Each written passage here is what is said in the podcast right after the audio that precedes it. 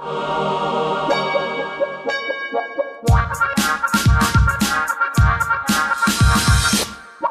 Sniffer. Kathy, we are al fresco.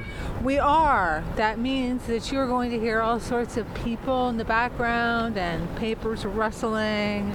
Ventilation fans, because we're in downtown Toronto. So I heard from a friend of mine, Tom, who I ran into on the weekend, who said that he's restarted listening to The Sniffer, and he said he's been guffawing.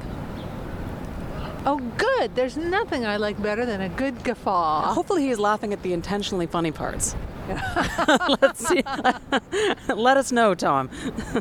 So I have the first story. It's a really cool story. Yeah, it's actually one for you because you have a background in retail and you like to talk and think about the future of retail. And it's one I came across that I thought really had your name all over it. It's a sort of a concept design that a UK company called Westfield came up with. And I think they're basically design shopping malls and like retail facilities and stuff like that. So they put together this kind of think tank to come up with concepts for like what would an in-person mall type shopping experience look like in 2028. Basically, what would make the mall, for lack of a better word, still relevant 10 years from now. And it's kind of interesting. Cool. I mean, would it ever get built? Who knows? But it's kind of interesting. So the idea is for what they call a hyper-connected micro-city. It's not a mall. It's a hyper-connected micro-city. And the concept here is that it's thought of as a kind of a complete wellness and entertainment facility and not just a place to go and buy things, presumably because they're imagining most of our stuff will be delivered by drones and bought online in 10 years. Yes, well, did you see the drones? Actually, I would highly encourage you folks to go and take a look at the renderings. Mm-hmm. They're online. You can get that link at the Sniffer. Yeah. It's got these drones that carry all your stuff. Basically, you buy something and then the drones kind of, I guess when you get to the exit, the drones drop it off. I guess it's kind of like when you go shopping at the airport. Like at the duty-free. Yeah. Yeah. So some of the concepts they have are, as you say, the delivery drones, but they also have reading rooms off to the side. Yes. So when you get tired of the relentless consumerism, you can go and read about shopping instead, I guess. I don't know. Lots of greenery, which I thought was really cool. I mean, green really does change your experience of an indoor environment. Lots of waterways if you want to kind of go by the waterway as opposed to taking the regular mall route. It's a lot of smart applications too, like smart mirrors that will let you try on virtual clothes and things like that.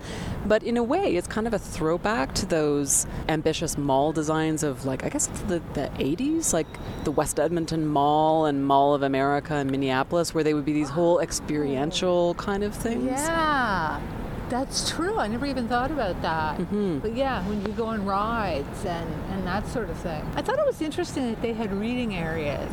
That's the one thing that's carrying right through is reading in public spaces. Think about Indigo or Chapters. You go there and you can read mm-hmm.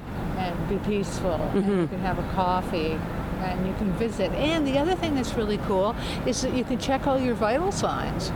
Yes, that was part of the sort of wellness thing, is that they have these little things, which actually, when you think about it, in 10 years, there's going to be a real boom of people who are older, who probably are interested in checking things like their blood pressure. Who knows what you'll be able to check in 10 years from now. I loved it. It was so experiential. I'm a little surprised that you loved it, though, because you're also more of a fan of, like, just kind of the indie, like the old record shop, video store kind of aesthetic. They used to say that you couldn't have that in that mall scenario mm-hmm. because they said they have all sorts of pop-up retail. So you could kind of feature... And they have like these descending mirrors. And as you were mentioning, that, you can, try on this outfit.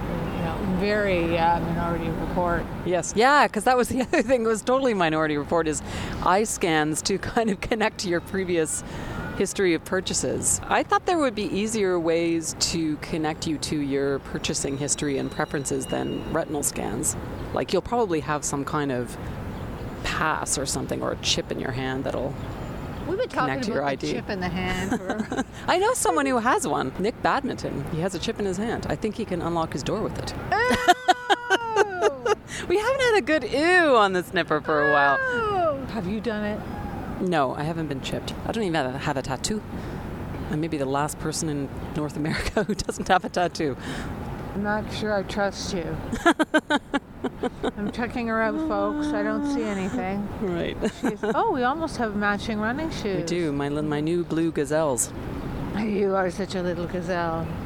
Well, you know how we're always saying that the great missing link of the world is the battery, right? Mm-hmm. At this point, it's a proof of concept, but it's something at Cornell. Traditionally, batteries work. You have a cathode on one side and an anode on the other. In between, you have like separator material. Imagine, if you will, Nora. Okay. A DNA. Helix? Sort of, yeah, double helix? Yeah. Show off.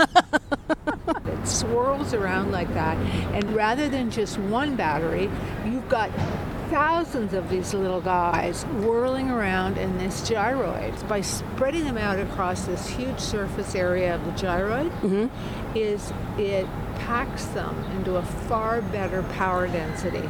As far as I understand it, because it's kind of complicated, but it's this complex figure actually that allows you to have a lot more stuff going on because you've got all this sort of surface area. And the exciting thing is that it can charge things up almost instantly, right? Yes. Yeah. Within seconds. Because that seems to be like the problem that we need to figure out. I mean, God knows how we're going to satisfy the energy demands, but just at the level of powering all of our devices, like we need stuff that... We need to solve the battery problem, which as far as I understand it has been like a huge, difficult problem to solve. It's how to get batteries that charge super quickly and that are really energy efficient and don't take up too much space. And it sounds like that's what they're trying to address. That is the problem. And once we solve the battery problem, the sky is the limit. I don't know. I mean, if you go and actually look at the website, you'll find it makes sense. Yeah. You can find that at thesniffer.net. You can find more details and links to all of our stories, in fact. There's pictures, too. Well, Cass, should we take a little walk around the park and then do another episode? Okay. All right. See ya. Bye. Bye.